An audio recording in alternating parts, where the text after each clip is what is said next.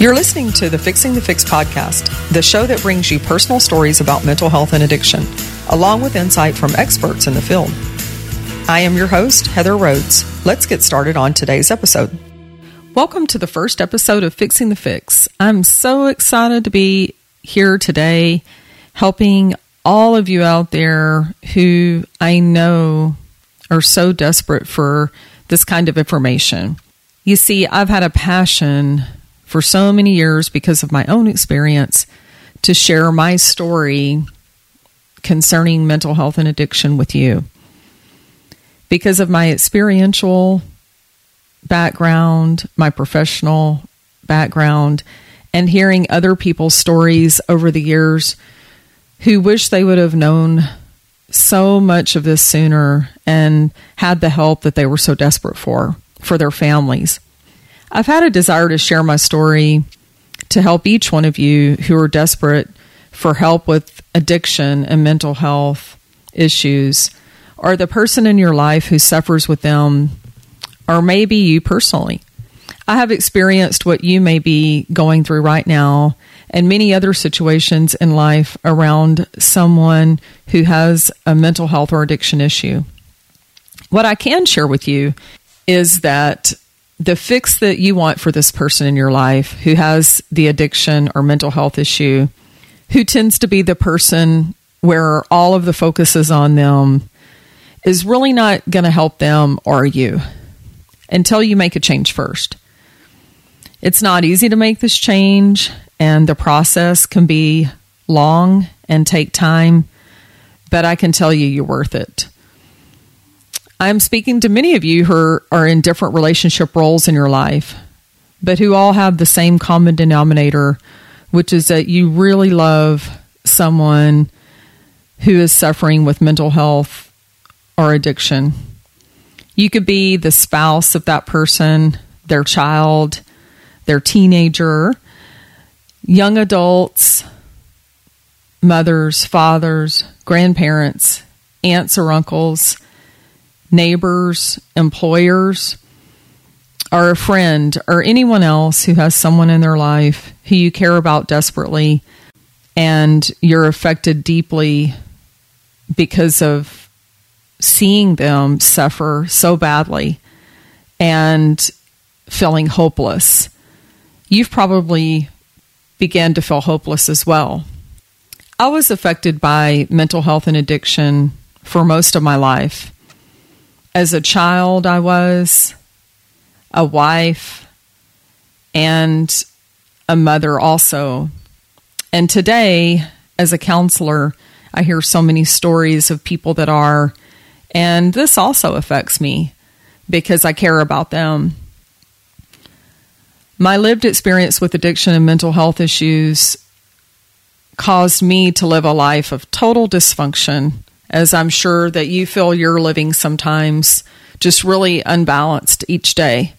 A roller coaster ride full of chaos, repeated patterns of unhealthy relationships with people that you love, but maybe you don't feel loved back.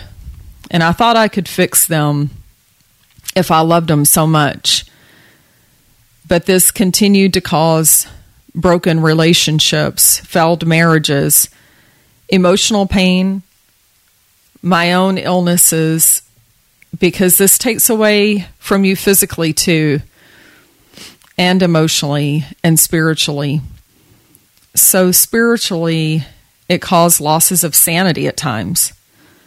But let me tell you, I thought that this kind of life was normal, actually, and how most people lived until I was so sick and tired of being sick and tired and wanted to change the course of my life in a more positive and peaceful direction. One day, I had a counselor that pointed her finger in my face and she told me, You are just as sick, if not sicker, than the alcoholic. And this was shocking to me because I always thought that he had the problem. I know that many of you in your daily life observe or hear from your loved one many things, and they change from minute to minute and daily. And you may hear statements like, I'll stop drinking, I'll stop using drugs, I'll get help for my mental illness, I'll get better. And you see the behaviors of them continuing to stay out, not answer their phone, ignore you, staying in bed all day, and the list could go on and on. The pattern continues, and we begin to lose a quality of life that we deserve. What you may not be thinking is that you do deserve a better quality of life. And whether this person chooses to have one or not, that you still do. So many conversations with them, you think there will be change, and it just gets swept under the rug. Or there's this thought if we don't talk about it or acknowledge it, it'll just go away until the next crisis happens. Then we desperately want that quick fix so we don't have to experience that kind of trauma, fear, worry, or pain again. And the cycle is constantly repeated. This is called insanity. And I can promise you, you will feel like you're the crazy one. Many of you listening, you may have made yourself believe that unfortunately you don't deserve any better or that you're not worthy of more. I'm going to ask you to observe your current behaviors and really think about your emotional state. If I had to guess, you were doing things like checking up on someone that you love, resisting making a change or setting boundaries out of fear of a negative reaction from them, wondering where they are, or going through their stuff looking for evidence of drugs or alcohol because they told you that they stopped or that they didn't drink last night, smelling their drinks to see if there's alcohol in it, staying up all hours of the night waiting for a text or call maybe you were anxious when the call comes because you wonder what condition they're in. Or possibly you don't get the text or call at all. And so you wonder where they are. You lose sleep for days. Or you drive around looking for them for hours to not find them. If you're an employer, you may be doing some or all of these things and wondering if work got completed or if they showed up to a meeting or if they made it to where they were supposed to be to meet a client. Can you relate to any of these situations? How are you feeling about this right now? And have you even cared to think about yourself or to identify your own feelings because you were caught up in this for so long. You probably have feelings of anxiousness, confusion, being stressed out, feeling betrayed, angry, sad. Know you're being lied to, yet still question yourself and want to believe that it's not possible that this person would lie to you. You're tired, nervous, panicky, worried, often have feelings of imminent doom. And you and I both know that this list could go on and on. Again, I want to tell you that this life is not normal and you deserve a better quality of life. And I don't want you to spend as long as I did figuring this out. Some of you, like me, may have kids involved in this cycle with you who live at home and witness you in this sad state and see their parents suffering. And a lot of times, you know, we think kids, they don't understand, they're not aware that this is going on, and it's not affecting them. But I can promise you that you are not sheltering them and that these storms that they're going through in their lives are really affecting them. I can tell you from personal experience that They have worries, fears, they're angry, they're sad, they're losing sleep. And the worst part of it is young kids make up their own stories about what's going on in their little heads, and the situation can be much worse for them. Children also believe sometimes that in situations like this that it's something that they did to cause it to happen or that it's their fault. In dysfunctional families, when we don't talk, we don't trust, and we don't feel there's no real open and honest communication with each other, vulnerability, our connections in the relationships, the family becomes lost. And it's really sad because kids and family members don't have fun anymore. The kids in these situations don't feel safe and they aren't able to trust the security and safety in their own home. They don't feel heard, validated, understood, and what's worse, they don't feel loved. The sad thing in these situations with children who are not able to be heard or have a voice in the situation need help. And they don't need to be living this way either.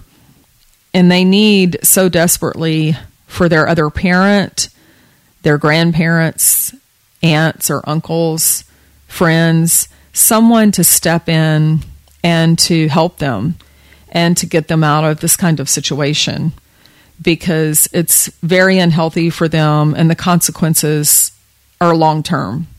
I can tell you from my own personal experience and hearing so many stories from families in my professional experience as a counselor.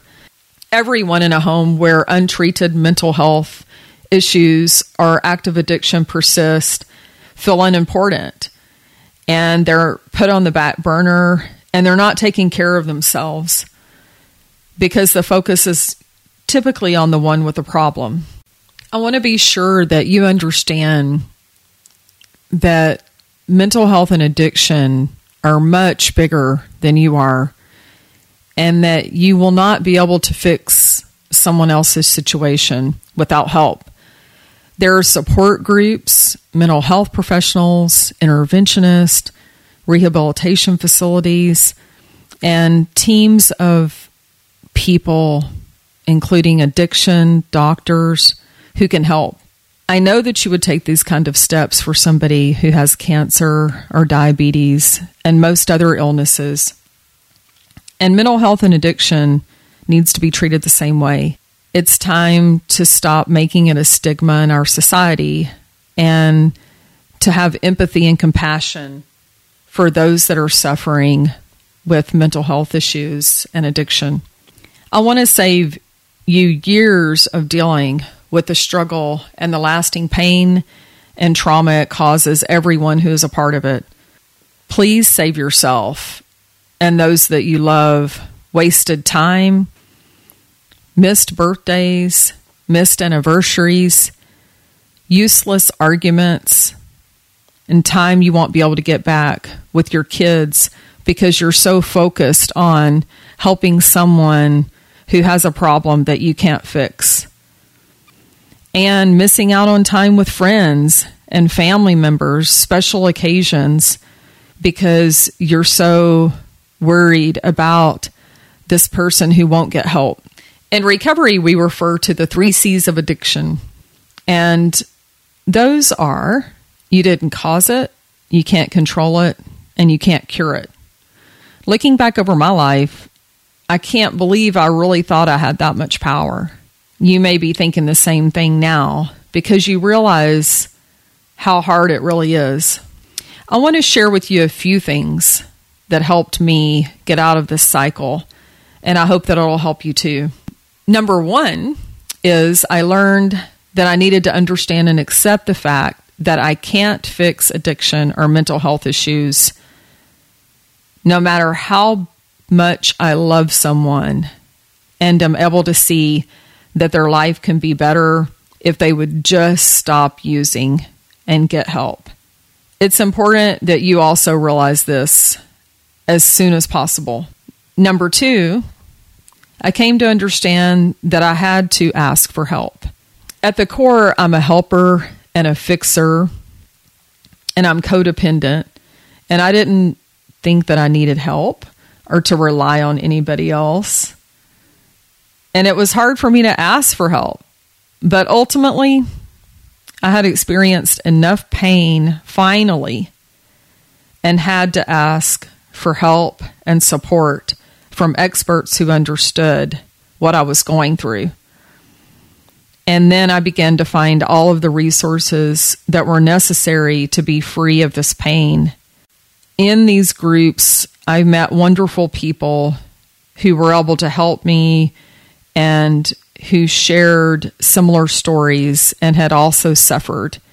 And when we're a part of a support group, that's just what it is. We understand that we're not the only ones going through this.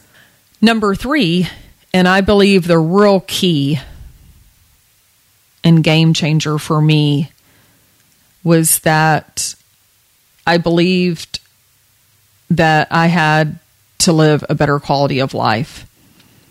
And I knew that if one person in the relationship didn't make a change, then nothing would change. So I had to be the change. I hope you will join me on this journey to live a life free of being the one who feels like you need to fix others. I hope that you'll begin to take care of yourself better and understand that it's okay to ask for help and that change and healing in your relationships with time and help and recovery really is possible. I want to leave you with a question What are you trying to fix? Thanks for joining us this week on Fixing the Fix podcast. Be sure to visit our website, fixingthefix.com, where you can follow the podcast on Apple or your favorite podcast platform so you'll never miss a show. Be sure to tune in next week for our next episode. And remember to take care of yourself and don't lose hope. We are here to help you fix your fix.